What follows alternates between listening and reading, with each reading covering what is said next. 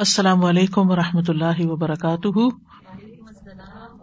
نحمد و نسلی اللہ رسول کریم ام آباد فعز باللہ من الشیطان الرجیم۔ بسم اللہ الرحمٰن الرحیم۔ ربش رحلی صدری ویسر علی عمری وحل العقدم السانی یفق قولی۔ لو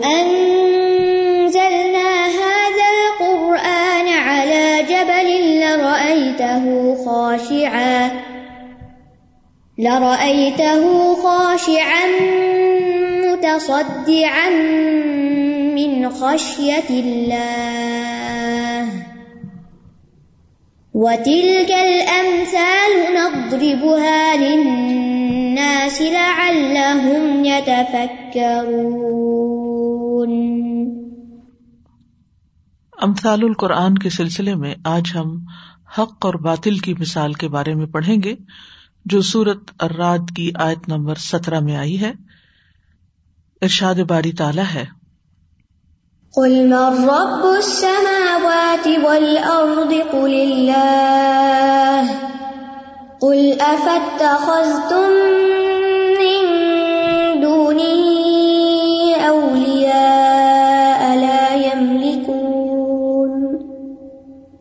أولياء لا يملكون لأنفسهم نفعا ولا ضرا.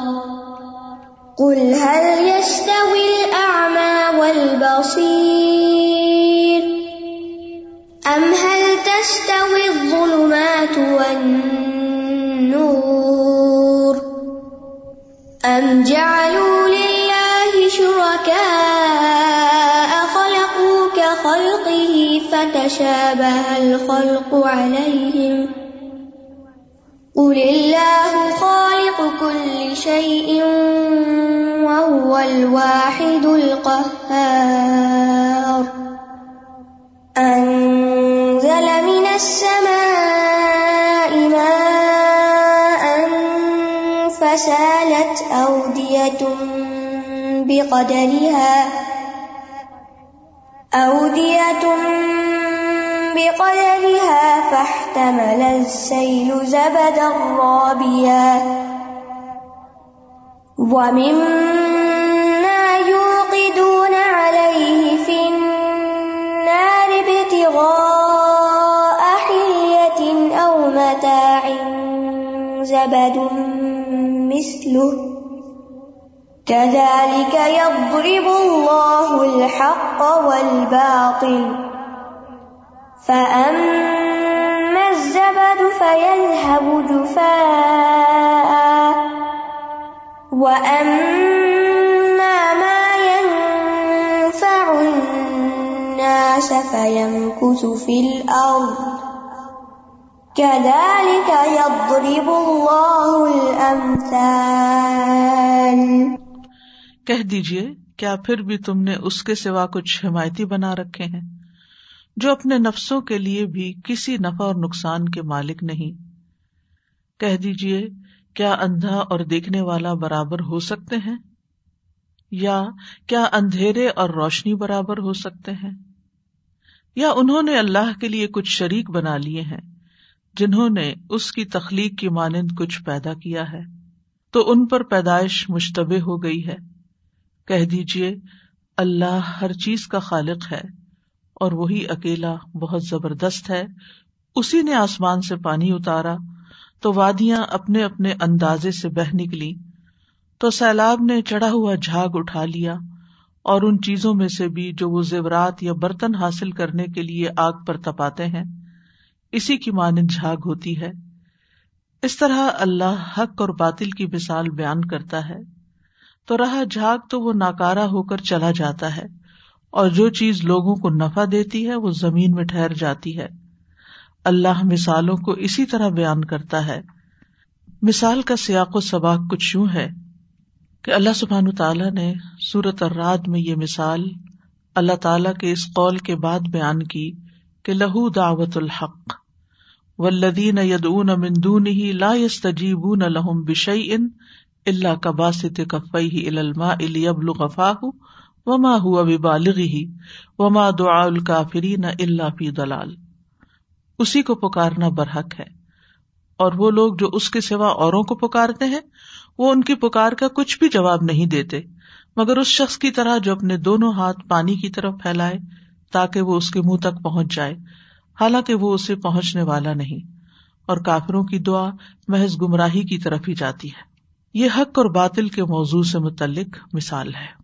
اللہ سبحان تعالیٰ نے یہاں پر یہ بتا دیا کہ دو طرح کا پکارنا ہوتا ہے یا دو طرح کی دعوتیں ہوتی ہیں، ایک دعوت حق اور ایک دعوت باطل۔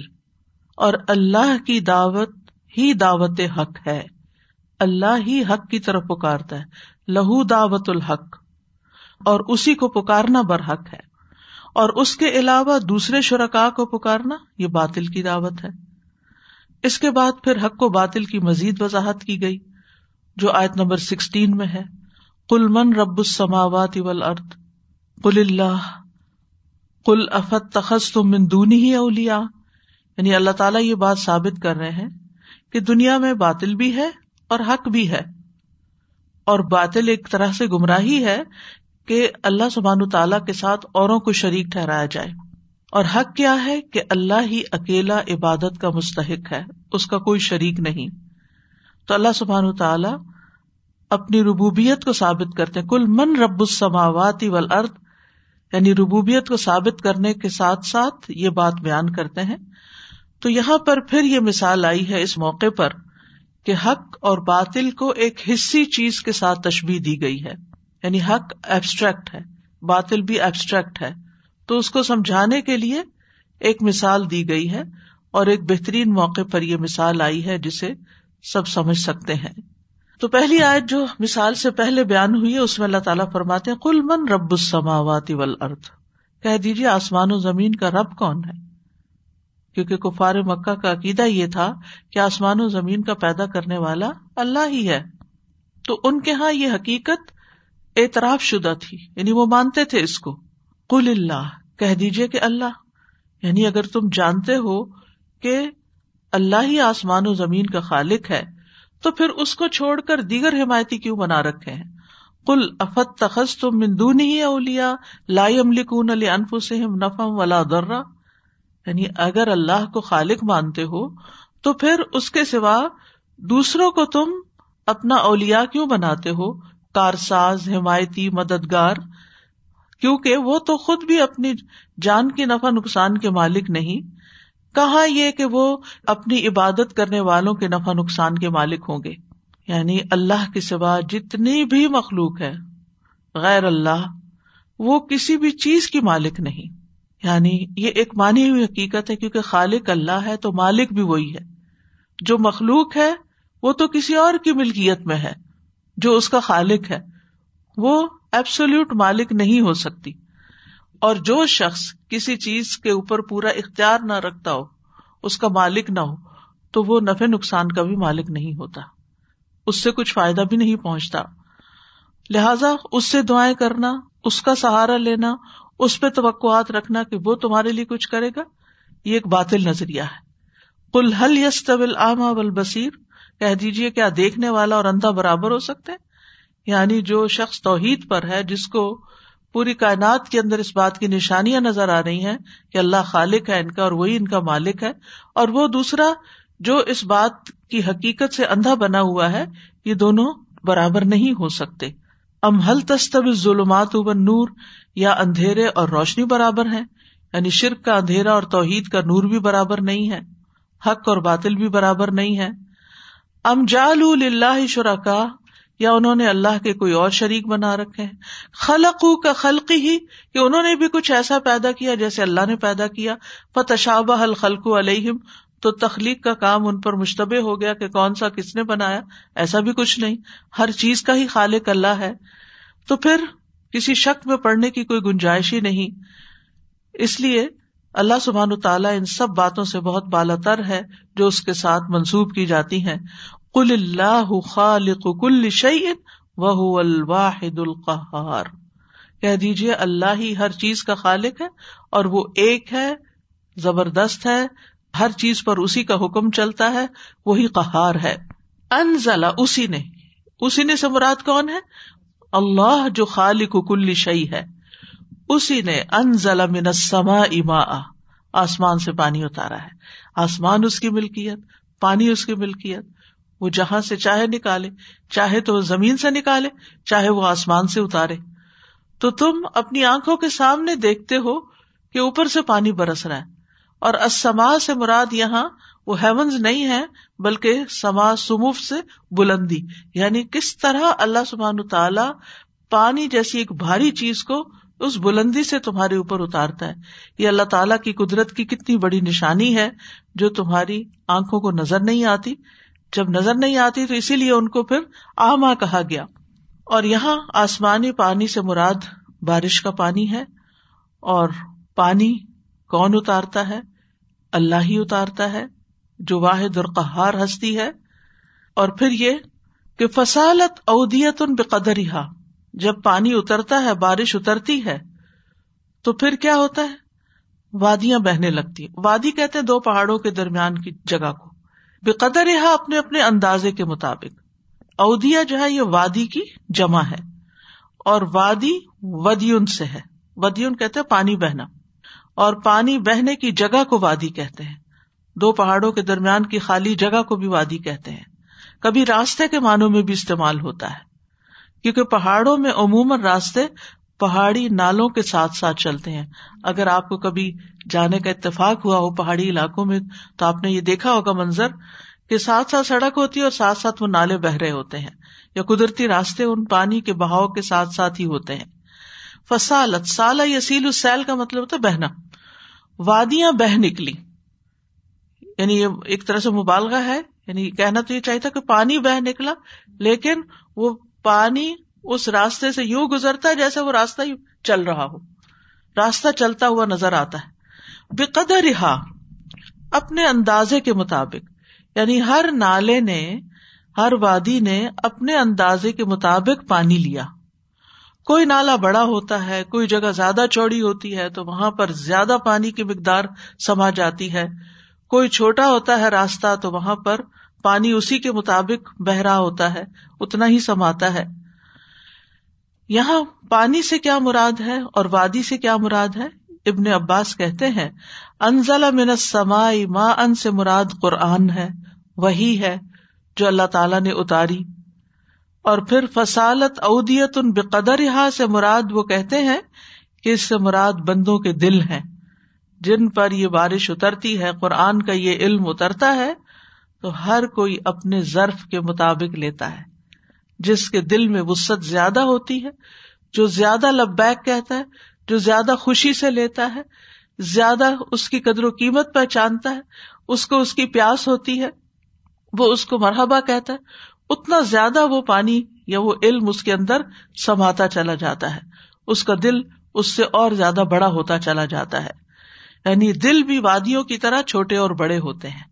جس طرح باہر آپ کو زمین میں بڑی چھوٹی جگہ نظر آتی ہیں، ایسے ہی کچھ لوگوں کے دل بہت چھوٹے ہوتے ہیں اور بھجے ہوئے ہوتے ہیں دئی قن ہراجن ہوتے ہیں، تنگ ہوتے ہیں، ان میں کچھ بھی نہیں سماتا اور ان سے پانی پھسل کے چلا جاتا ہے اور کچھ ہوتے ہیں ان کے اندر درمیانے درجے کی وسط ہوتی اور کچھ کے اندر تو بہت وسط ہوتی ہے۔ تو یہ دلوں اور ان کے مراتب کے فرق کی طرف اشارہ ہے وادیوں کی شکل میں کہ کچھ دلوں میں زیادہ علم سما جاتا ہے اور کچھ اتنے چھوٹے اتنے تنگ ہوتے ہیں کہ ان میں کچھ بھی نہیں سماتا۔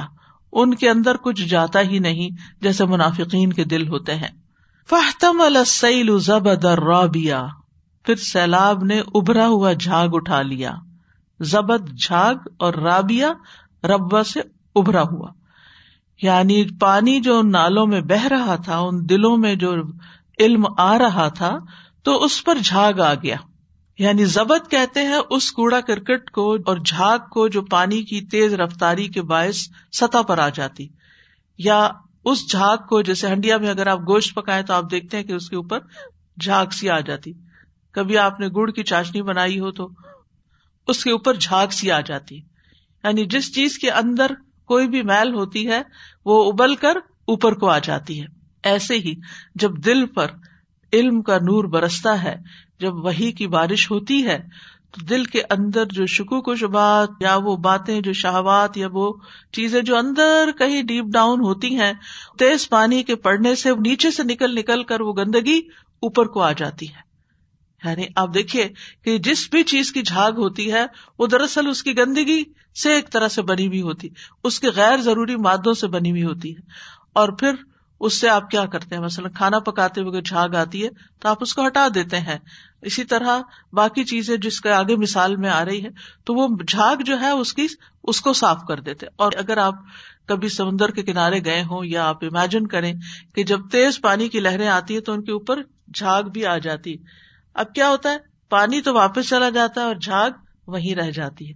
تو اسی طرح دل میں ایمان کا جو نور ہے یا سیلاب ہے وہ رہ جاتا ہے اور وہ جو شکوک و شبہات ہے وہ نکل کر چلے جاتے ہیں۔ تو رابیا ربا یاربو یعنی جو بڑھنا اوپر کو آنا، اور بعض اوقات وہ بالکل اس کو ڈھانک لیتے ہیں، چھا جاتے ہیں ان کے اوپر۔ یعنی علم ہوتا ہے، اندر ایمان ہوتا ہے، لیکن وہ وقتی طور پر یوں لگتا ہے کہ جیسے کبھی شکوک و شبہات یا کبھی کوئی بات سمجھ میں نہ آنے کی وجہ سے وہ سب کچھ جو اوپر آ جاتا ہے۔ اوقات پانی کے اوپر آپ دیکھیں جب پانی بہ رہا ہوتا ہے تو اس کے اوپر پتے، گھاس پھوس اور باقی چیزیں جو ادھر ادھر کا کوڑ کا باڑ پہلے اس زمین کے اندر تھا، وہ سارا کٹھا ہو کے پانی کے ساتھ ساتھ اوپر آ جاتا ہے۔ یعنی اس قرآن کے علم سے پہلے ہمارے دلوں کے اندر جو کچھ بھرا ہوا ہوتا ہے، ادھر ادھر کے نظریات، خیالات، شکوک، وسواس، شبہات، شہوات وغیرہ، جنہوں نے گھر کیا ہوا ہوتا ہے، وہ جب وہ بارش پڑتی ہے تو وہ اوپر اٹھنا شروع ہو جاتا ہے اور اندر سے دل صاف ہونے لگتا ہے۔ جیسے زمین بارش سے صاف ہونے لگتی ہے اور کوڑا کرکٹ اوپر کو آ جاتا ہے۔ تو یہ سب چیزیں جو اتنی اوپر آتی ہیں، بعض اوقات وہ اس پانی کو ڈھانپ بھی لیتی ہیں یا اس کے کچھ حصے کو ڈھانپ لیتی ہیں۔ حدیث میں اس کے لیے غسا کا لفظ آتا ہے۔ غسا اسی طرح قرآن مجید میں ایک اور جگہ پر بھی آتا فجا غسا ان احوا اور یہ غسا کا لفظ کیا ہے؟ نبی صلی اللہ علیہ وسلم نے فرمایا، ایک ایسا وقت آنے والا ہے کہ دوسری امتیں تمہارے خلاف ایک دوسرے کو بلائیں گی، جیسا کہ کھانے والے اپنے پیالے پہ ایک دوسرے کو بلاتے ہیں۔ تو کہنے والے نے کہا، کیا یہ ان دنوں ہماری قلت اور کمی کی وجہ سے ہوگا؟ آپ نے فرمایا، نہیں، بلکہ تم ان دنوں بہت زیادہ ہو گئی لیکن ولا کن کم غسا ان کا غسا اس سیل لیکن تم جھاگ ہوگے، جس طرح کے سیلاب کا جھاگ ہوتا ہے۔ یعنی تمہاری کوئی وقت نہیں ہوگی، قدر و قیمت نہیں ہوگی۔ تو اصل ٹھوس علم کے مقابلے میں، یقینی علم کے مقابلے میں، وہ جو شکوک و شبہات ہوتے ہیں، ان کی کوئی جڑ بنیاد نہیں ہوتی۔ بے قیمت اور بے وقت ہوتے ہیں، جو بظاہر ایسے لگتا ہے کہ جیسے چھا گئے ہوں۔ اسی طرح جھاگ سے مراد کفر بھی لیا گیا ہے۔ یعنی جو لوگ اسلام لائے، تو پہلے ان کے دلوں میں کفر تھا، شرک تھا یا کچھ اور تھا۔ تو وہ جب صاف پانی پڑا، تو وہ سب کچھ اوپر اٹھ کے آ گیا نکلنے کے لیے۔ تو جھاگ جو ہوتی ہے یہ کمزور ہوتی ہے، وادیوں کے کناروں سے چپک جاتی ہے، ہوائیں اس کو دھکیل دیتی ہیں یا وہ بیٹھ ہی جاتی ہے کمزور ہوتی ہے۔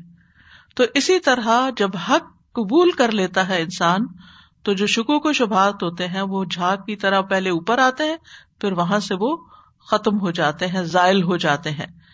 یعنی ایسا پانی جو خالص ہو، وہ باقی رہتا ہے، جو حق ہوتا ہے، وہ جمتا ہے اور جو باقی چیزیں تھی وہ ساری ختم ہو جاتی کیونکہ وہ سب باطل ہوتا ہے بےکار ہوتا ہے، غیر ضروری ہوتا ہے، جس نے ہمارے دلوں پہ قبضہ کیا ہوا ہوتا ہے، کیونکہ وہاں حق جو نہیں ہوتا، پانی جو نہیں ہوتا، علم جو نہیں ہوتا، جو جو وہ آتا ہے وہ نکلنا شروع ہو جاتے ہیں اور وہ پھر چلی جاتی ہے۔ آگے جا کے مزید آئے گا، کیونکہ باطل ہوتا ہے تو باطل کو تو جانا ہی ہوتا ہے۔ جب صحیح چیز آتی ہے، صاف چیز آتی ہے تو پھر ناپاک چیز کو تو جانا ہی ہوتا ہے۔ اور یہ مائی مثال تھی۔ جیسے منافقین کی دو مثالیں دی گئی تھی نا، ایک مائی اور ایک ناری۔ تو یہاں اہل ایمان کے دلوں کی بھی دو مثالیں ہیں۔ ایک مائی ہے اور اب دوسری ناری ہے۔ وہ مم مایو قدون علیہ فنار اور اس میں بھی جھاگ ہوتی ہے۔ اسی طرح جھاگ ان چیزوں پر بھی ابھر آتا ہے جن کو لوگ آگ میں پگھلاتے ہیں۔ یعنی وہ دھاتے معدنیات، سونا، چاندی، پیتل، لوہا، سیسا جن کو آگ میں پگھلانے کے لیے گرم کیا جاتا ہے، تپایا جاتا ہے، تاکہ ان سے زیورات بنائے جائیں یا کام کی دوسری چیزیں بنائی جائیں جو لوگوں کے لیے فائدہ مند ہے جیسے برتن ہے زرے ہیں، دھاتوں سے بنے ہوئے دیگر آلات ہیں۔ ابتغا اہلیت او متعن ہلیا کہتے ہیں زیور کو، زینت کو۔ یعنی زینت حاصل کرنے کے لیے جو زیور بنایا جاتا ہے افامتی جیسے قرآن میں ایک اور جگہ پر بھی آتا ہے، تو یہاں مراد ہے سونا چاندی سے بنایا ہوا زیور، او متا ان یا پھر فائدے کا سامان۔ متا کہتے ہیں وہ سامان جس سے فائدہ اٹھایا جائے۔ ہر چیز جس سے لوگ فائدہ اٹھاتے ہیں اس کو متا بولا جاتا ہے۔ یعنی لوہا، تانبا، سیسا، پیتل، جس کو بھی پگھلایا جائے، پھر ان سے برتن اور دیگر چیزیں بنائی جاتی ہیں جن سے فائدہ اٹھایا جاتا ہے۔ ان کے لیے بھی کیا ہوتا ہے؟ زبد مسلح ویسی ہی جھاگ اس پہ بھی اٹھتی ہے۔ یعنی جب سونے چاندی پیتل سیسے کو پگھلایا جاتا ہے، اس کو خوب کھولایا جاتا ہے، تو اس کے اوپر بھی جھاگ آ جاتی ہے، جو اس کا میل کچیل ہوتا ہے، نکل کے اوپر آتی ہے اور پھر اس کو نکال دیا جاتا ہے۔ تو حق کو باطل کو بیان کرنے کے لیے یہ دوسری مثال ہے کہ جس میں ہم دیکھتے ہیں کہ دھات اصل شکل میں باقی رہ جاتی ہے اور جھاگ دیکھتے دیکھتے ختم ہو جاتا ہے۔ یعنی سیلاب پر جھاگ کا سبب بھی مٹی ہے اور دھاتوں پر جھاگ کا سبب بھی مٹی ہوتی ہے یعنی جو ان کے اندر مل جل جاتی ہے۔ کیونکہ یہ دھاتیں زمین سے نکالی جاتی ہیں، تو ان کو جب نکالا جاتا ہے اور را شکل میں ہوتی ہے تو ان کے اندر مٹی ملی ہوئی ہوتی ہے۔ اور جب ان کو ابالا جائے، آگ پہ رکھا جائے، تو پھر کھرا کھوٹا الگ ہو جاتا ہے۔ یعنی جب ان کو تپش دی جاتی ہے، تو کھرا کھوٹا ان کا الگ ہوتا ہے۔ تو دھاتوں سے مراد کیا ہے؟ حق جو مزین کرتا ہے اور جھاگ سے مراد باطل ہے۔ زیور وہ ہے جس سے انسان اپنے آپ کو آراستہ کرتا ہے اور خالص سونے چاندی سے لوگ اپنے فائدے اٹھاتے ہیں اور اس کے برعکس جو زائد چیز ہوتی ہے وہ چلی جاتی ہے۔ اور ایک کال یہ بھی ہے کرتبی نے لکھا ہے کہ سونے چاندی کے زیورات انسان کے بلند اور پاکیزہ اخلاق کی مثال ہے یعنی جب وہ دھات اندر پگھلی تو پھر اس سے کئی چیزیں نکلی یعنی وہ علم آیا مشقت اور محنت سے۔ پھر اس کے جو سمراٹ ہیں وہ جسم کے اوپر نظر آنے لگتے ہیں۔ اخلاق سے انسان سج جاتا ہے۔ اور اسی میں انسانوں کا حسن و جمال ہوتا ہے یعنی حسن اخلاق میں۔ اور وہ نیک امال جس کے ساتھ وہ اپنے آپ کو سجاتے ہیں۔ یعنی جس طرح سونا، چاندی کی زیورات عورتوں کی زینت بنتے ہیں اور اس کی بنا پر ان کی ایک قدر و قیمت بھی ہوتی۔ جو خاتون جتنا مہنگا زیور پہنے ہوتی ہے، وہ اس کا ایک طرح سے اسٹیٹس سمبل بھی بن جاتا ہے۔ کدالی کا یدرب اللہ الحق قبل باطل اسی طرح اللہ تعالی حق اور باطل کو بیان کرتا ہے۔ یعنی ان مثالوں کے ذریعے حق اور باطل کی پہچان کرائی گئی ہے۔ یعنی حق اور باطل جب دونوں ملے جلے ہوں، گڈمڈ ہوں، مختلط ہوں، تو پھر وہاں پر باطل عموماً اس سے میل نہیں کھاتا یعنی اس کے ساتھ رہتا نہیں ہے۔ اس کو جو ہی ایمان کی حرارت پہنچتی ہے، تپش پہنچتی ہے، سیلاب کی تیزی اس میں آتی ہے، علم کی کثرت ہوتی ہے، تو پھر وہ آہستہ آہستہ الگ ہونا شروع ہو جاتا ہے، چھٹ کر الگ ہوتا ہے۔ فم زبد فید جفا آ جہاں تک جھاگ کا تعلق ہے، تو وہ خشک ہو کے ختم ہو جاتی ہے۔ مجاہد کہتے ہیں جفا ان کا مانا ہے جامد ہو کر۔ اجفا اتل اس وقت کہتے ہیں جب ہڈیا میں جوش پیدا ہوتا ہے، یہاں تک کہ اس کا جھاگ قائم ہو جاتا ہے اور پھر وہ اس کی تہ میں جم جاتا ہے۔ پھر اسی طرح جفا جو ہے، وہ چیز بھی ہوتی ہے جس کو وادی کناروں کی طرف دھکیل دیتی ہے۔ اسی طرح ایک مانا یہ بھی کیا کہ وہ پھٹ کے ختم ہو جاتی ہے۔ یعنی اس کے اندر جو بلبلے سے ہوتے ہیں، وہ سارے پھٹ جاتے ہیں اور اس کا کچھ وجود ہی نہیں رہتا۔ ایک مانا ابن عیسا نے یہ کیا کہ وہ سطح زمین پر خشک ہو کر ختم ہو جاتی ہے۔ جیسے سمندر کی لہریں آتی ہے ساتھ جھاگ بھی آتی ہے، تو وہ اٹک جاتی ہے وہاں زمین پر، وہ وہیں مر جاتے، ڈائی ڈاؤن ہو جاتی ہے، وہ پانی واپس آ جاتا ہے سمندر میں۔ ایک اور مانا یہ کیا گیا ابن ساک نے کیا کہ وہ سطح زمین پر پھینک دی جاتی ہے۔ یعنی جھاگ اتار کے کہاں پھینکی جاتی ہے؟ نیچے پھینک دی جاتی ہے، ضائع کر دی جاتی ہے۔ یعنی یا تو وہ سوکھ جاتی ہے، یا وہ پھٹ جاتی ہے یا وہ اتار کے پھینک دی جاتی ہے۔ تو جھاگ سے کسی قسم کی برکت کی، فائدے کی کوئی امید نہیں ہوتی۔ اسی طرح باطل بھی کمزور ہوتا ہے۔ اس میں کوئی برکت نہیں ہوتی۔ اس سے کوئی فائدہ نہیں ہوتا۔ اور جس طرح پانی زمین میں رک جاتا ہے، اس سے زمین سیراب ہوتی ہے۔ نباتات اگتی ہے۔ اسی طرح حق حق والوں کے لیے باقی اور قائم رہتا ہے۔ وہ نیک امال کرنے لگتے ہیں۔ بالکل اسی طرح جس طرح پانی سے نباتات اگ رہی ہوتی ہیں، تو ان کے اندر بھی کنٹینیوسلی گروتھ ہو رہی ہوتی ہے اور وہ طرح طرح کی خوبصورت چیزوں سے، اخلاق سے، علم سے، حکمت سے سج رہے ہوتے ہیں۔ وہ اما ما الناس فیم کسف الارض تو جو چیز لوگوں کو فائدہ دیتی ہے، وہ زمین میں ٹھہر جاتی ہے۔ یعنی حق باقی رہ جاتا ہے۔ جو پانی کی شکل میں یا سونے چاندی کی شکل میں ہوتا ہے اور باطل جھاگ کی طرح ماند پڑ جاتا ہے۔ حق جم جاتا ہے، گڑ جاتا ہے اور باطل کی خرابیاں کھل جاتی ہیں۔ ان نل باطل کا باطل کو تو زائل ہی ہونا ہوتا ہے، جانا ہی ہوتا ہے۔ کدا علی رب اللہ المسال اللہ تعالیٰ اسی طرح مثالیں بیان کرتے ہیں۔ یعنی اس مثال کی طرح جس کو اللہ تعالیٰ نے حق کے باقی رہنے کے لیے بیان کیا ہے اور باطل کے ختم ہونے کے لیے اسی طرح اللہ تعالیٰ اور مثالیں بھی بیان کرتے ہیں تاکہ لوگ حقیقت کو جان لیں، ایمان لے آئے ہدایت حاصل کریں، ان کے اندر ایک کمال پیدا ہو، ان کی خوش بختی ہو اور انہیں آئندہ کے لیے فائدے حاصل ہوں دنیا میں بھی اور آخرت میں بھی۔ اور اب دیکھیے کہ یہ ایک بالکل حقیقت ہے کہ ان مثالوں کو جب ہم دیکھتے ہیں وہ پورا منظر ہم امیجن کرتے ہیں، تو ہم دیکھتے ہیں کہ جو صاف ستھرا پانی زمین میں رہ جاتا ہے، پھر انسان پیتے ہیں حوان پیتے ہیں، طرح طرح کے اس سے فائدے ہوتے ہیں، فضا کے اندر ایک خوشگواری ہو جاتی ہے، بارش نہ ہو، پانی نہ ہو، جس زمین پر تو وہ بہت ڈرائیس ہوتی ہے۔ تو اسی طرح جو چیز فائدہ مند ہوتی ہے، اسی کو بقا ہے، دنیا میں بھی اور آخرت میں بھی۔ آخرت میں وہی چیز فائدہ دینے والی ہے جو باقی رہنے والی ہے، جو حق ہے۔ ورنہ جو چیز بےکار ہو، کوڑا کرکٹ ہو، جھاگ ہو، اس کو تو بےکار سمجھ کے پھینک دیا جاتا ہے۔ اور اس کا آغاز انسان کے اپنے اندر سے ہوتا ہے، سوچ سے ہوتا ہے۔ یعنی جب انسان کے اندر ایمان آتا ہے، جب انسان اللہ کے لیے کام کرنے لگتا ہے، جب انسان آخرت کو سامنے رکھ کے کام کرتا ہے تو پھر جب مردات اللہ اس کی زندگی کا ایک مقصد بن جاتا ہے کہ اللہ کی رضا حاصل کرنی ہے، تو پھر اس کے اندر ایک مثبت سوچ پیدا ہو جاتی ہے۔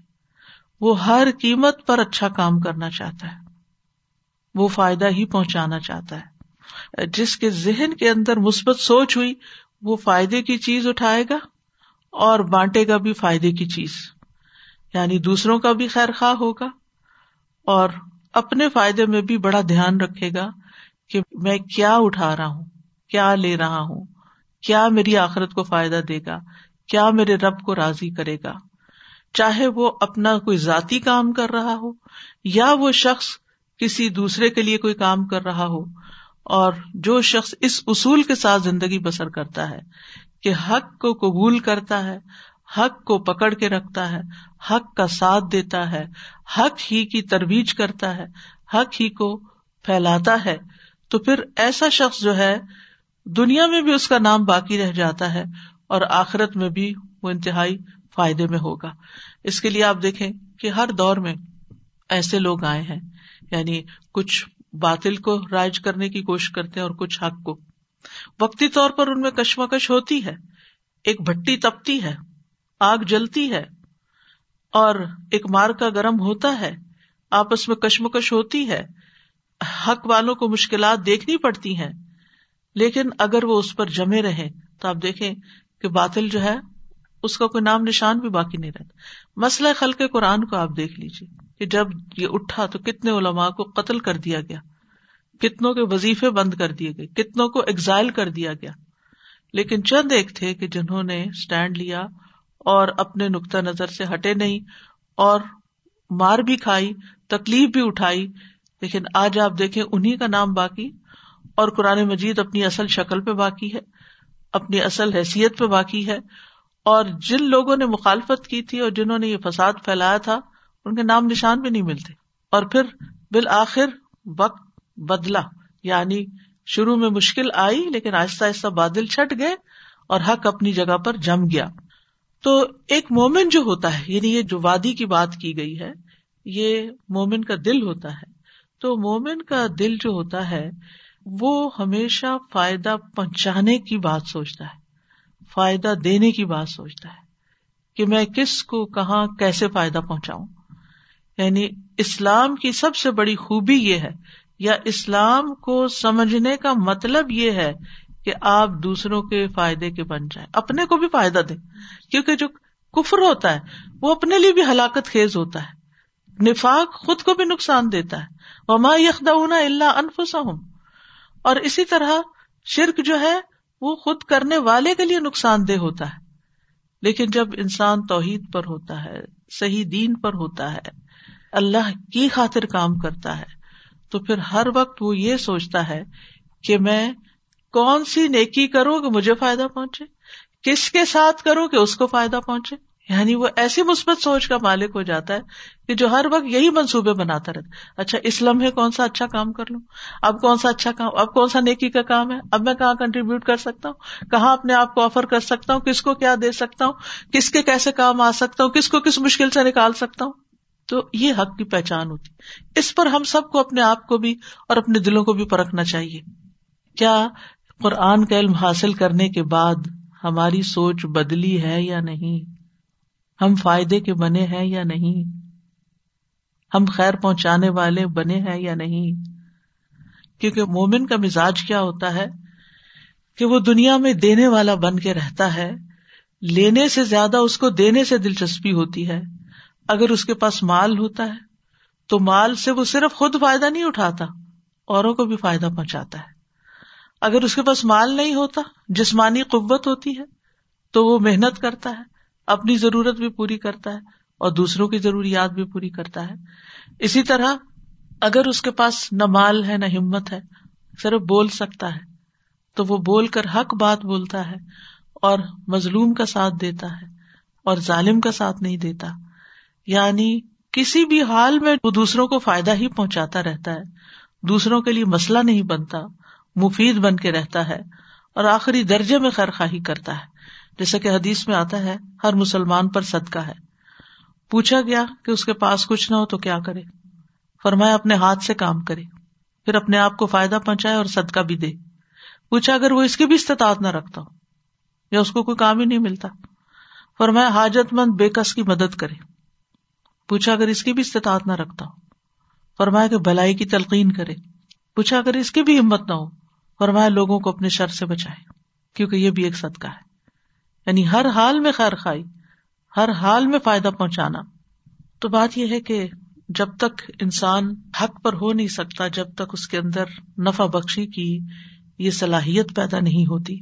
تو مثال کی تفصیل جو علماء نے مزید بیان کی ہے، وہ یہ ہے کہ اللہ تعالیٰ نے ان دو مثالوں میں جو بات کہی ہے، وہ یہ کہ بارش سے مراد قرآن یا حق کو باطل، اور یہ ہے کہ یہ مثال حق کو باطل کے لیے بھی بیان ہوئی ہے اور مومن اور کافر کے لیے بھی بیان ہوئی ہے۔ تو اگر اس سے مراد قرآن لیا جائے، تو مومن یقین کی بنیاد پر قرآن سے فائدہ اٹھاتا ہے۔ جس طرح زمین بارش سے فائدہ اٹھاتی، اپنے اوپر اس کو روک لیتی۔ ہے کافر جو ہے، وہ شکوک و شبہات کی بنیاد پہ فائدہ نہیں اٹھاتا، اور وہ صرف ان شکوک و شبہات کے اندھیروں میں رہتا ہے۔ اس کے اندر پانی ٹھہرتا نہیں۔ حق ٹھہرتا نہیں، وہ صرف بسوسوں کا ہی شکار ہوتا ہے۔ اس کی مثال حدیث میں کچھ یوں بیان کی گئی ہے، صحیح بخاری کی روایت ہے۔ ابو مساشری سے نبی صلی اللہ علیہ وسلم نے فرمایا، اللہ تعالیٰ نے مجھے جو ہدایت اور علم دے کر بھیجا ہے، اس کی مثال تیز بارش کی سی ہے۔ جو زمین پر برسے، صاف اور عمدہ زمین تو پانی کو جذب کر لیتی ہے۔ جو مومن کا دل ہوتا ہے، وہ اس کو قبول کر لیتا ہے۔ اور بہت سارا گھاس اور سبزہ اگاتی یعنی فائدہ پہنچاتی۔ جبکہ سخت زمین پانی کو روکتی ہے، پھر اللہ اس سے لوگوں کو فائدہ پہنچاتے یعنی کچھ لوگ خود کو فائدہ نہیں دیتے، اپنے اندر جذب کچھ نہیں کرتے، لیکن بہرحال دوسروں کو فائدہ دے دیتے وہ لوگ بھی پیتے ہیں اور جانوروں کو بھی سیراب کرتے ہیں، اس پانی سے جو پتھریلی زمین پر ٹھہرا ہوا ہوتا ہے۔ یعنی وہ لوگ علم سمیٹ کے رکھ لیتے ہیں، پھر بانٹتے رہتے ہیں۔ خود چاہے عمل کم ہی کریں۔ اور اس کے ذریعے سے کھیتی باڑی بھی کرتے۔ کچھ بارش ایسے حصے پر پڑی جو صاف اور چٹیل میدان تھا۔ وہ نہ تو پانی کو روکتا ہے، نہ ہی سبزہ اگاتا ہے۔ بس یہی مثال اس شخص کی ہے، جس نے اللہ کے دین میں سمجھ حاصل کی اور جو علم دے کر اللہ نے مجھے مبوس کیا، اس سے اسے فائدہ ہوا۔ اس نے خود سیکھا اور دوسروں کو سکھایا۔ اور پھر اس شخص کی مثال ہے جس نے سر تک نہ اٹھایا اور نہ ہدایت کو قبول کیا جو میں دے کر بھیجا گیا۔ نہ خود فائدہ اٹھایا نہ کسی کو پہنچایا۔ تو مومن کے درجات ہوتے ہیں۔ کچھ مومن ہوتے ہیں، وہ اعلیٰ درجے کا فائدہ اٹھاتے بھی ہیں اور دیتے بھی ہیں۔ اور جو دوسرا پتھر پہ پانی روکنے والی کچھ مومن ایسے ہوتے ہیں کہ وہ قبول کر لیتے ہیں، فائدہ بھی پہنچاتے ہیں، لیکن خود ان کے اپنے اندر بہت بڑی تبدیلی نہیں بھی آتی۔ تو یہ بارش کے بے پناہ فوائد میں سے یہ فائدے ہمیں نظر آتے ہیں۔ بارش ایسی چیز ہے جس کی زمین کو ہمیشہ ضرورت رہتی ہے۔ ہدایت اور حق کی بھی ہمیشہ ہر انسان کو ضرورت رہتی ہے۔ پھر یہ کہ دلوں کی قسمیں ہوتی ہیں۔ کہیں پر پانی زیادہ سما جاتا ہے اور کہیں تھوڑا علم ہوتا ہے۔ ڈپینڈ کرتا ہے کہ کس نے کتنا سیکھا، کتنا یاد کیا، کتنا سمجھا، کتنا اس پہ غور کیا، کتنا اس پہ عمل کیا۔ تو اس طرح اللہ تعالیٰ حق و باطل کی مثال بیان کرتے ہیں یا مومن اور کافر کی مثال بیان کرتے ہیں۔ اور اسی طرح اللہ تعالیٰ خالص عمل اور مقبول عمل کی مثال اور ریا کاری والے عمل کی مثال بیان کرتے ہیں کہ ریا کاری والا عمل جو ہوتا ہے وہ بظاہر بازو کا جھاگ کی طرح چھا جاتا ہے، بہت شہرت ہو جاتی ہے انسان کی، لیکن اس کے طے میں کچھ نہیں ہوتا اور بالآخر قیامت کے دن اس کو کوئی فائدہ نہیں پہنچے گا۔ اس کے برعکس اہل ایمان کے اعمال اللہ سبحان تعالیٰ کے پاس محفوظ ہے وہ ام الدین آ منو امل الصالحاتی فیو فی ہم اجور و اللہ حب الظالمین رہے وہ لوگ جو ایمان لائے اور انہوں نے نیک امال کیے، تو وہ انہیں ان کے اجر پورے پورے دے گا۔ جہاں تک کفار کے امال کا تعلق ہے کہ کچھ عمل تو وہ بھی کرتے ہیں، تو ان کا بدلا ان کو دنیا میں ہی مل جاتا ہے۔ آخرت میں ان کے اعمال جو ہے بےکار ہو جاتے ہیں شراب کی طرح ان کے اعمال ہو جاتے ہیں۔ تو یہاں پر ایک ہی بارش سے دو چیزیں جو پیدا ہوئی ان کا بیان ہے ایک طرف ثابت قدمی ہے جو پانی کے ٹھہرنے کی وجہ سے ہے، اور دوسری طرف جھاگ ہے جو مرجا کے ختم ہونے کی طرح یعنی جھاگ پیدا ویسے خود سے نہیں ہوئی، پانی کے برسنے سے ہی ہوئی ہے۔ یعنی پانی کے برسنے سے کسی کے حصے میں جھاگ آئی اور کسی کے حصے میں صاف پانی آیا۔ اسی طرح خالص اور ناخالص انسان کی مثال بھی ایسا ہی ہے کہ کچھ جو جو ان کے اوپر آزمائشیں آتی ہیں وہ خالص ہوتے جاتے جو جو آزمائشوں کی بھٹی میں وہ تپائے جاتے ہیں، ان کی میل کچیل الگ ہوتی چلی جاتی ہے۔ اور کچھ لوگ صرف دنیاوی فائدوں کی خاطر اسلام قبول کرتے ہیں۔ وہ آزمائشوں سے پیچھے رہتے ہیں۔ وہ قربانیاں نہیں کرتے۔ وہ حق کے لیے آگے نہیں بڑھتے۔ نتیجہ کیا ہوتا ہے کہ ان کا کھوٹ شامل ہی رہتا ہے اس سونے کے اندر یا چاندی کے اندر جس کو تپایا نہیں جاتا۔ اسی لیے اللہ تعالیٰ جس سے محبت کرتا ہے، اس کو آزماتا ہے، امتحان میں ڈالتا ہے۔ اور اگر آپ اس بات کو سمجھ کر ہر تکلیف کے موقع پر یاد کر لیں، تو خیر ہی خیر۔ ایسی ایسی باتیں آپ کو سمجھ میں آئیں گی، اپنی ایسی ایسی خامیاں نظر آنے لگیں گی، اپنی ایسی کوتاہیاں نظر آئیں گی، ایسی چیزیں جو آپ کرتے نہیں تھے اور اب مشکل آنے پہ آپ کو کرنی پڑی اور آپ نے کرنا شروع کر دی۔ یعنی حیرت ہوتی ہے بعض اوقات۔ مثلاً نماز کے بعد کے ازکار ہیں۔ اگر آپ نہیں کر رہے جو مصنوع ازکار ہے لمبے چوڑے ازکار کی میں بات نہیں کری نہیں کر رہے۔ لیکن آپ پر کوئی ایسی تکلیف آتی ہے کہ آپ پریشان ہو جاتے آپ کسی علم والے کے پاس جاتے ہیں، آپ اس سے پوچھتے ہیں، آپ مجھے کچھ بتائیں کیا کرنا چاہیے۔ تو ایسے میں جو صحیح علم والے ہوتے ہیں، وہ باقاعدہ پوچھتے ہیں کہ آپ کے امال کا حال کیا ہے۔ کیونکہ ہر مشکل اس لیے آتی ہے کہ انسان عمل میں آگے جائے۔ کچھ غلط چیزیں چھوڑے اور کچھ اچھی چیزیں اپنائے پوچھتے نماز پڑھتے ہیں ہاں پڑھتا ہوں۔ خوشبو سے پڑھتے ہیں؟ توجہ سے پڑھتے ہیں؟ نہیں، اتنی توجہ نہیں۔ آپ توجہ سے پڑھنا شروع کریں، خاص طور پر ایا کا نابود و ایا کا نسطین عہد نصرات المستقیم۔ اللہ تعالیٰ آپ کو رستہ دکھائے گا، آپ مشکل سے نکل جائیں گے۔ یہ وظیفہ بتاتے کوئی کہتا ہے کہ مجھے نظر لگ گئی ہے۔ تو آپ اس سے پوچھتے ہیں کہ اچھا آپ بتائیے کہ کیا آپ نماز کے بعد کے اسکار پڑھتے ہیں؟ کہتے ہیں، بس کبھی کبھی پڑھ لیتا ہوں، کبھی مختصر پڑھ لیتا ہوں۔ کون کون سے پڑھتے ہیں؟ بس ربی آئینی اللہ ذکری کا شکری کا اس نے بس اتنا پڑھتا ہوں۔ آیت کرسی نہیں پڑھتے؟ آیت کرسی پڑھے معاوضات پڑھتے ہیں؟ نہیں معاوضات تو نہیں پڑھتے معاوضات پڑھے پانچ نمازوں میں، ہر نماز کے بعد آیت الکرسی معاوضات پڑھ کر ساتھ بسم اللہ عرقیق یا ایسی کوئی دعا شامل کر لیں، اپنے اوپر دم کریں۔ اب وہی معاوضات جو آپ نے چھوڑے ہوئے تھے، ایک علم والے نے آپ کو یاد کرا دیے کہ یہ آپ ہر نماز کے بعد لازم کر لے صبح شام کی دعا میں تو ہے ہی، تین تین بار۔ اور ہر نماز کے بعد اگر آپ پڑھ کے اپنے اوپر دمی کر لیتے ہیں، اپنا رکیا ساتھ ساتھ دن میں پانچ دفعہ جو رکیا کرے، اس کی نظر بھاگے گی کہیں یا نہیں؟ اس کی نظر نکلے گی یا نہیں؟ نکلے گی نا؟ سمپل علاج ہے۔ سنت میں ہر بیماری کا علاج ہے، ہر مسئلے کا علاج ہے۔ پھر اسی طرح توجہ سے اگر آپ دعائیں پڑھیں نا، کیونکہ ہوتا یہ ہے۔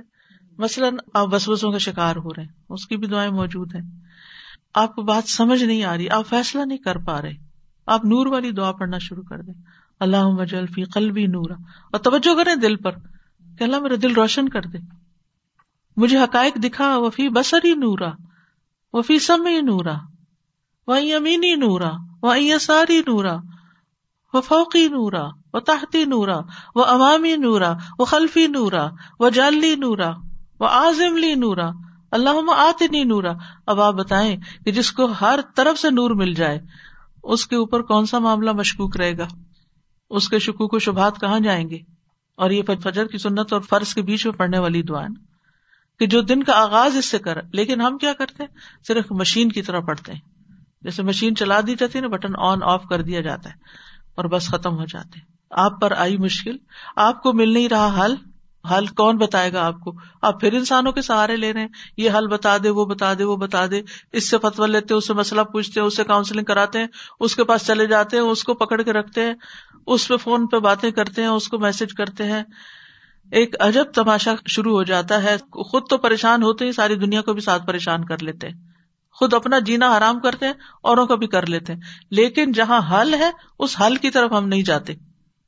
کہ ہم اپنی اصلاح کریں، ہم اپنی عبادتیں درست کریں، ہم اپنے ازکار کی پابندی کریں۔ ہم اپنے رب کو پکارے ہم سجدوں میں پکارے ہم رو کے پکارے ہم تڑپ کے پکارے یہ کام ہم کرتے نہیں۔ پھر جادوگروں اور نجومیوں اور پتنی کس کس کے پیچھے چلے جاتے ہیں کہ وہ شاید جادو کی کوئی چھڑی گھمائے گا اور ہمارے مسئلے حل ہو جائیں گے۔ ٹھیک ہے، آزمائش آتی ہے۔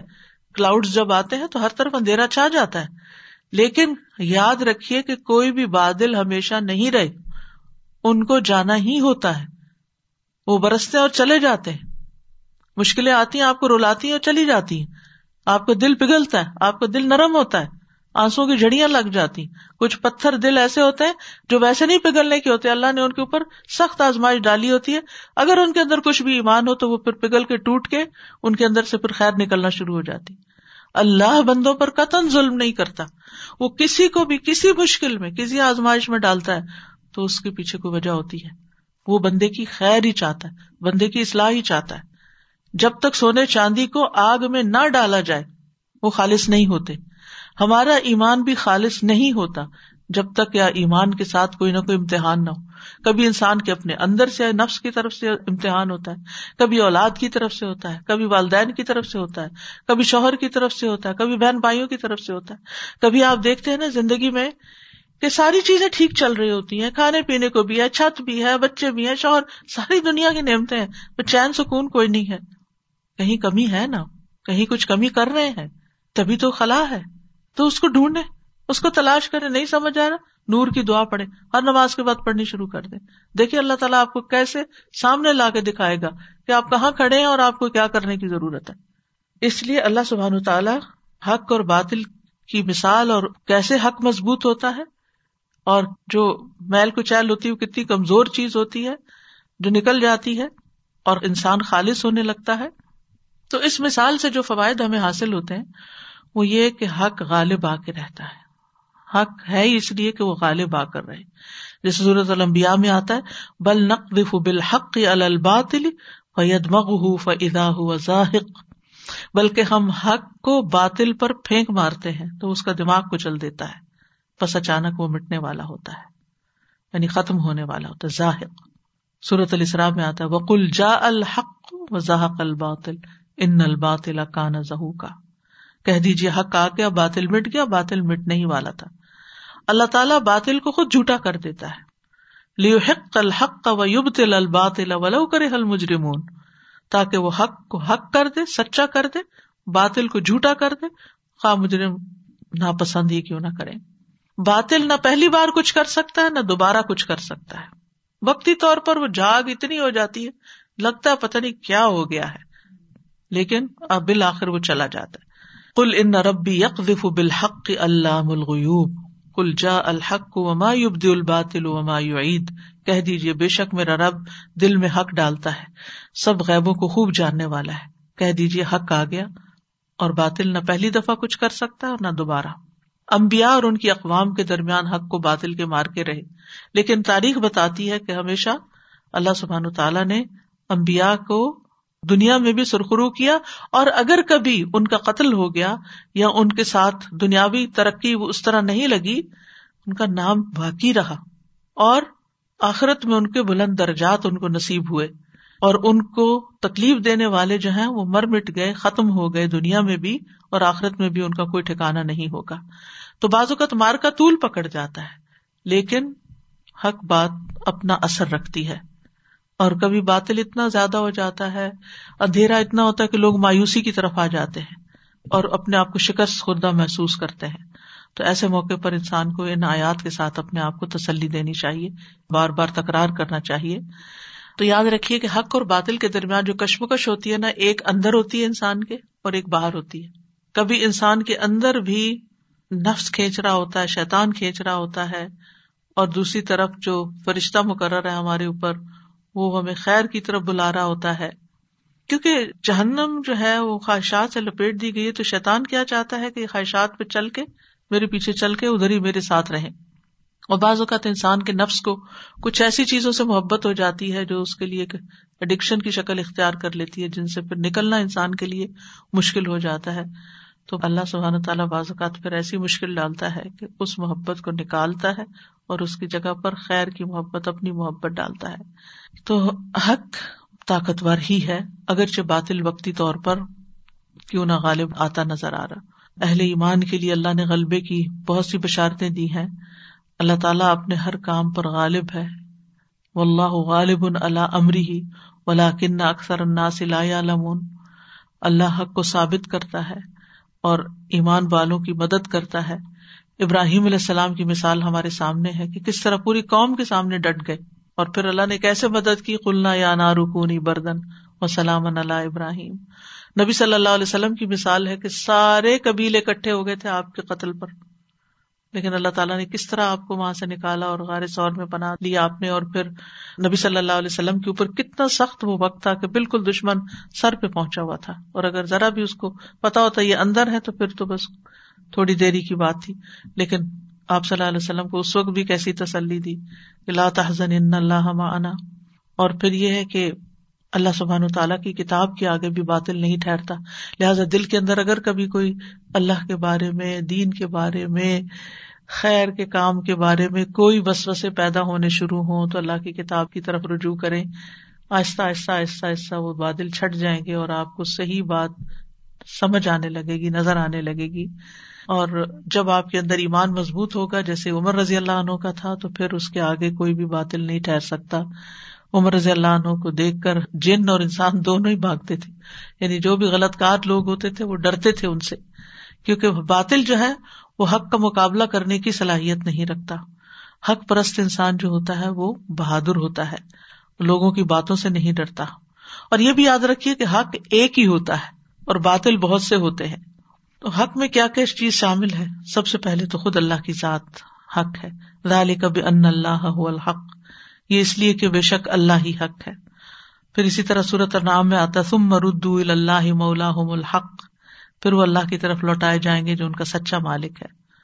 اور اس کے علاوہ جتنے بھی معبود ہیں، وہ باطل ہے وہ ان یدون امدون ہی حل باطل غیر اللہ کے سہارے سب باطل ہے پھر یہ کہ اللہ کی کتاب حق ہے۔ رالی کبھی ان اللہ نزل الکتاب بالحق دل کا آیات اللہ نتلوحا علیہ کا بالحق، تو قرآن حق ہے۔ پھر اللہ سبحان تعالیٰ نے جو بھی کام کیے، جو تقدیر بنائی، وہ سب بھی حق، اللہ کی بات بھی حق ہے۔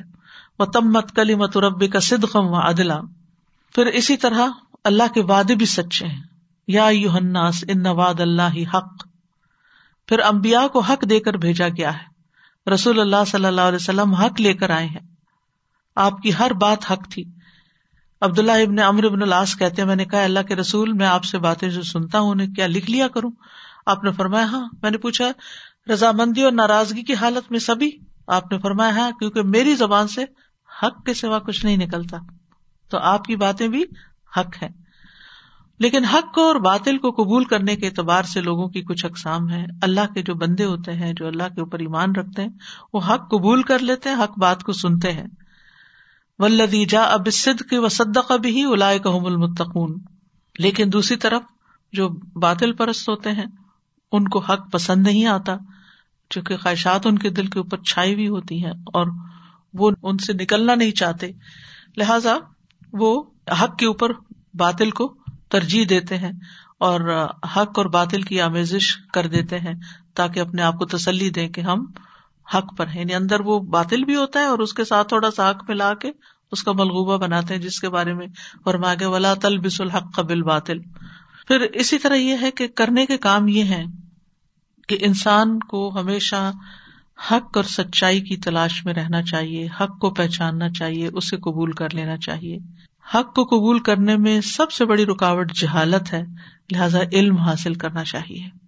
ابن تیمیہ کہتے ہیں، جب لوگ نبوت کے نور سے منقطع ہو جاتے ہیں، نبوت کے نور سے کٹ جاتے ہیں، تو وہ فتنوں کے اندھیروں میں پڑ جاتے ہیں اور بدعت اور جھگڑے پیدا ہوتے ہیں اور لوگوں کے درمیان شر واقع ہو جاتا ہے۔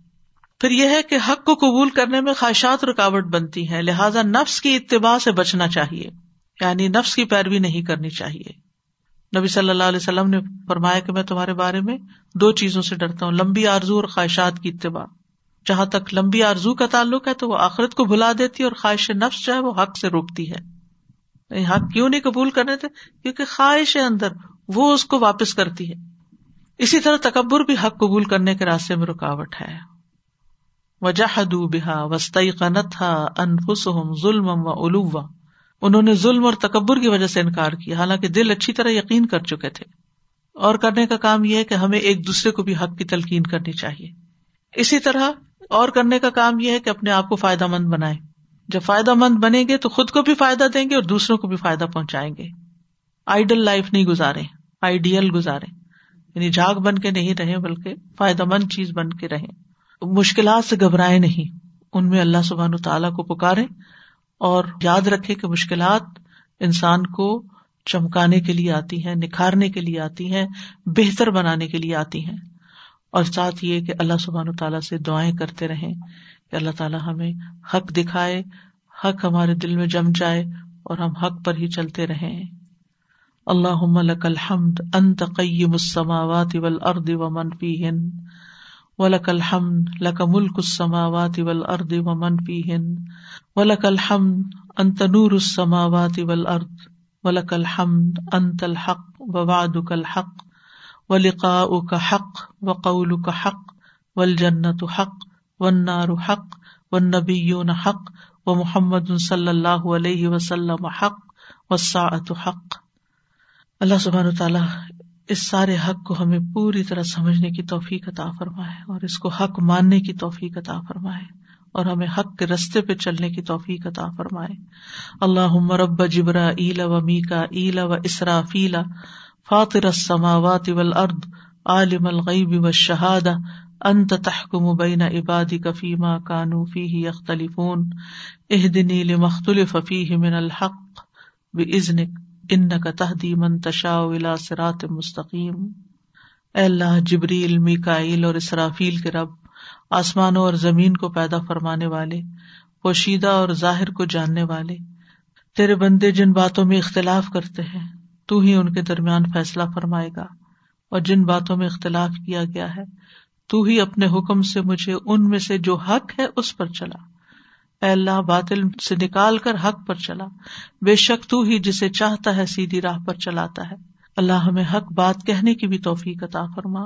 و اسلو کا کلی مت الحق فر ردا ولغب و اسلو کا کلی مت الحق فر ردا ولغب و اسلو کا کلی مت الحق فر ردا اور اللہ سبحان تعالیٰ ہم سب کو اپنی رحمت سے ڈھانپ لے اور اس وقت جو دنیا میں مصیبت آئی ہوئی ہے پینڈیمک کی شکل میں، یا رب تو سب کو اس تکلیف سے نکال اور ہم سب بندوں کے حال پہ رحم فرما۔ سب کی بیماریوں کو دور کر دے، سب کی تکلیفوں کو دور کر دے، سب کی پریشانیوں کو دور کر دے۔ اور ہم اس مشکل سے نکلے تو پہلے سے بہتر انسان ہو چمک چکے ہوں، حق کو قبول کر چکے ہوں، حق ہمارے دلوں میں راسک ہو چکا ہو۔ یا رب العالمین، ہم اپنی غلطیوں کا اعتراف کرتے ہیں۔ تو ہمیں معاف کر دے۔ تو ہمیں اس مصیبت سے محفوظ رکھنا۔ اور جو لوگ کسی بھی تکلیف کا شکار ہیں، کسی بیماری کا شکار ہے یا اللہ ان سب پر اپنی رحمت نازل فرما دے۔ یا حیو یا قیوم برحمتک کا نستغیث۔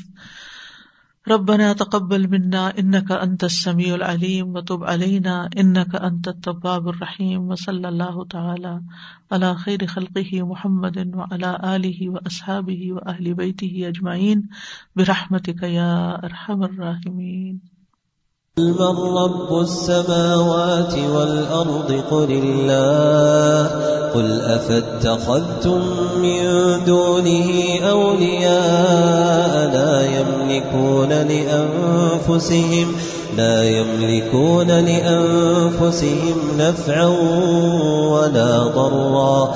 قل هل يستوي الأعمى والبصير أم هل تستوي الظلمات والنور أم جعلوا لله شركاء خلقوا كخلقه فتشابه الخلق عليهم قل الله خالق كل شيء وهو الواحد القهار. أنزل من السماء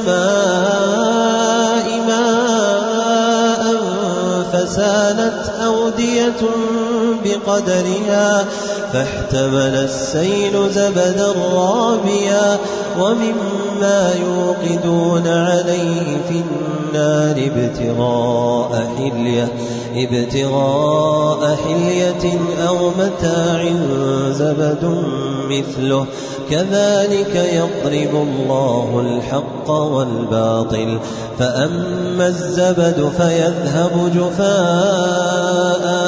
وأما ما ينفع الناس فيمكث في الأرض، كذلك يضرب الله الأمثال.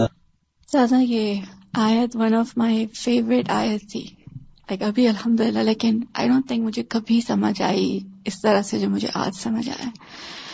اللہ تعالیٰ کا اتنا شکر. اینڈ آئی تھنک ہم فائدہ مند ایسپیکٹ پہ ضرور توجہ تھی لیکن وہ جو حق اور باطل کی، وہ جو پوری ہم نے ڈسکرپشن پڑھی الحمد للہ رب العالمین. اینڈ دین وہ جو سیل کی اور وہ جو جلنے والی بات تھی نا that is just so important کہ کنیکٹڈ رہنا اور وہ پروسیس کو آن گوئنگ رکھنا اتنا امپورٹنٹ اگر if it's not happening then وہ تو گندگی اور علائش نکل کے بھی نہیں آئے گی اور ہم پیوریفائڈ بھی نہیں ہوں گے۔ تو it is part of the thing کہ اللہ تعالیٰ واقعی اللہ تعالیٰ کی اتنی محبت، اتنی ہماری کے ساتھ جو خیر خواہی، اللہ تعالیٰ کی اتنی رحمت ہم پر ہے۔ اللہ تعالیٰ بس واقعی ہمیں حسن زن عطا کریں، ہمیں صحیح سمجھ عطا کریں اور حکمت دیں اور ہم چیزوں کو آئیڈینٹیفائی کریں جب وہ ہمارے ساتھ پیش آئے۔ آپ کی بات سے مجھے یہ سمجھ آیا کنیکٹڈ رہنے سے کہ بارش کا جب پانی کسی جوہر میں کھڑا ہو جاتا ہے نا، یا کسی ایسی گہری جگہ پر، تو ٹھہرا پانی جو ہے، اس کے اندر بھی ایک بسانت پیدا ہو جاتی ہے نا۔ جو علم ہم حاصل کر لیتے ہیں، بس اسی پہ اسٹک کرتے ہیں اور وہ ہمارے اندر تھوڑا بہت رہتا ہے تو وہ پرانا ہونے لگتا ہے۔ جب ہم کنیکٹڈ رہتے ہیں تو وہ بارش برستی رہتی ہے اور اس کی پیوریفیکیشن ہوتی رہتی ہے۔ اس کے اندر جو علائشیں جمع ہو جاتی ہیں، وہ ان کو باہر نکال دیتی۔ آپ نے دیکھا ہوگا کہ اگر آپ ایک میلا گلاس ٹیپ کے آگے رکھیں تو تھوڑی دیر پانی کھولے تو پہلے تو کیا ہوتا ہے کہ وہ گندگی ساری باہر نکلتی، پھر اس کے بعد گلاس دھل جاتا ہے اور صاف شفاف پانی اس کے اندر ٹھہر جاتا ہے۔ لیکن اگر آپ اس کو اوور نائٹ رکھ چھوڑے پھر اس کے اندر کیا ہوتا ہے؟ پھر اس کے اندر کچھ ایسی اسمیل سی آنے لگتی ہے یعنی وہ فریشنیس نہیں ہوتی۔ پھر دوبارہ فریش آپ کو ڈالنے کی ضرورت ہوتی۔ تو throughout your life you need fresh water اور وہ بارش کا ہی فریش ہے۔ زمینی پانی اتنا فریش نہیں ہوتا جتنا بارش کا پانی ہوتا ہے آسمانی وہی کا پانی۔ سادہ مجھے اس مثال سے ایک چیز یاد آ گئی کہ کیمسٹری میں ہم نے پڑھا تھا سرفیکٹینٹس کے بارے میں کہ جیسے کپڑے دھوتے ہیں نا ہم تو اس میں کیا ہوتا ہے ہم وہ جب ڈالتے ہیں سرف وغیرہ یا جو بھی ڈٹرجنٹ ہے تو وہ کیا کرتا ہے وہ ڈیپ ان سائڈ جا کے دھاگوں کے اندر سے میل کو جو ہے وہ باڈی دیتا ہے اور پھر اس کو کھینچ کے نکالتا ہے۔ تو میں یہ سوچ رہی تھی کہ ہمارے لباس پہ جب میل جمع ہو جاتا ہے تو ہمیں کتنا وہ بے چین کرتا ہے۔ اور ہم چاہتے ہیں کہ فوراً اس سے جو ہے گیٹ ریڈ آف کر لیں اور اسے ہم اس کو دھو لیں اور صاف ستھرے ہو جائیں۔ تو اندر کا جو میل کو چیل ہے نا وہ بھی ہمیں ایسے ہی بے چین کرنا چاہیے۔ اور ہمیں پتا ہونا چاہیے کہ اس کی صفائی کا کیا ذریعہ ہے۔ تیز دار بارش یا آگ میں جلانا گرم پانی۔ جیسے آپ نے ابھی کہا نا استاذہ جی کہ ایک جگہ پانی کھڑا رہتا ہے تو بساند ہو جاتی ہے کچھ تو مجھے وہی خیال آ رہا تھا کہ بہتا پانی فائدہ دے رہا ہوتا ہے نا۔ تو جو ہم نے پڑھا کہ فائدہ دیتے جانا ہے مسلسل کہ پانی بہتا جائے گا تو فائدہ پہنچ جائے گا۔ یعنی اگر وہ صرف ٹھہرا رہے گا تو ایسا ہو جائے گا لیکن اگر ہم اس کو پی لیں یا پلا دیں یا آگے نکال دیں تو وہ اس کا اگلا پروسیس شروع ہو جائے گا۔ استاذ جی میں سوچ رہی تھی کہ یہ جو جھاگ ہوتی ہے سرف کے اوپر انہوں نے بتایا جیسے یا کسی بھی اس کو جب ہم ہاتھ میں پکڑتے ہیں تو اینڈ پہ ہمارے ہاتھ میں کچھ نہیں آتا۔ اسی طرح ہم اگر باطل سے چمٹے رہیں تو اینڈ پہ کچھ نہیں آنے والا۔ مطلب ایسے سہارے ہیں جو مکڑی کے جالے ہیں۔ اینڈ پہ کچھ بھی نہیں آنا۔ سادہ ایک دفعہ میں ویدر اس پہ وہ نا ویڈیو دکھا رہے تھے۔ تو ایک سمندر کے پاس ایک شخص کھڑا ہوا تھا۔ تو اتنا جھاگ آیا۔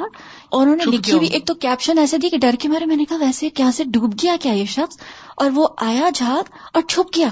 بالکل چھپ گیا؟ میں نے کہا او my god he is just gone اور سبحان اللہ تھوڑی دیر میں پانی پیچھے ہٹا اور جھاگ بالکل کلیئر ہو گیا۔ ہی واز فائن اور سادہ کچھ نظر نہیں آ رہا تھا۔ جھاگ واقعی ایسا اوور ویلمنگ ہو کہ ہمیں یعنی ہم مایوس ہونے لگتے ہیں but it's not that one کچھ نظر نہیں آتا ہر طرف چھا جاتا ہے جی مجھے ایک اور بات یاد آ رہی تھی بیچ میں کہ جیسے اگر ہمیں کسی سے سچی محبت ہوتی ہے نا تو وہ ہمیں ڈانٹ بھی دے نا۔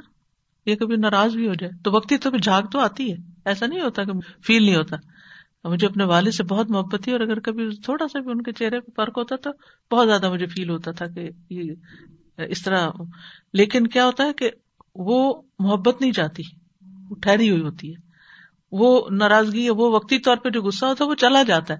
پھر اصل چیز آ جاتی۔ اس کے برعکس، اگر کسی سے نفرت ہو نا، تو وقتی طور پہ اگر کوئی خوش آمدی کلمات کہہ بھی دے نا ہوں تو وہ ٹھہرتے نہیں ہے وہ جو اصل، وہ دوسرے کی وہ نفرت ہے نا، وہ جمی رہتی ہے۔ تو جو حق ہے نا، جو سچ ہے نا، اس نے ٹھہرنا ہی ٹھہرنا ہے۔ جو چیز جینون ہے نا، اگر آپ کے اندر اخلاص ہے نا، اور اگر آپ سچے ہیں نا اپنے کاز میں، اپنے مشن میں، اپنے کسی بھی چیز میں، تو پھر یہ ہو نہیں سکتا کہ وہ جمے نا اس نے ٹھہرنا ہے۔ اور جو صرف باتیں کرنے والے ہوتے ہیں نا، وہ پھر چھٹ جاتے ہیں۔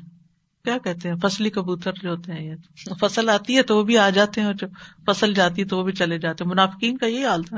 کلّم ادا مشوفی بلکہ میں ایک اسکالر کو سن رہی تھی تو وہ اس آیت کو اس آیت سے ایکسپلین کر رہے تھے کہ یعنی کہ منافق جو ہوتا ہے، وہ جب روشنی ہوتی ہے تو چلتا ہے اور پھر اندھیرا چھا جاتا ہے۔ تو جو حق اور باطل ہے نا، جو حق والا بندہ ہے نا، وہ ہر حال میں چلتا رہے گا۔ چاہے اندھیرے آئے چاہے روشنی ہو، اس نے چلنا ہی چلنا ہے۔ اس نے رستہ نہیں چھوڑنا۔ وہ آخر داوانا ان الحمد للہ رب العالمین۔ سبحان اللہ و بحمد کا اشد اللہ اللہ اللہ انت استخر کا و اطوب السلام علیکم و رحمۃ اللہ وبرکاتہ.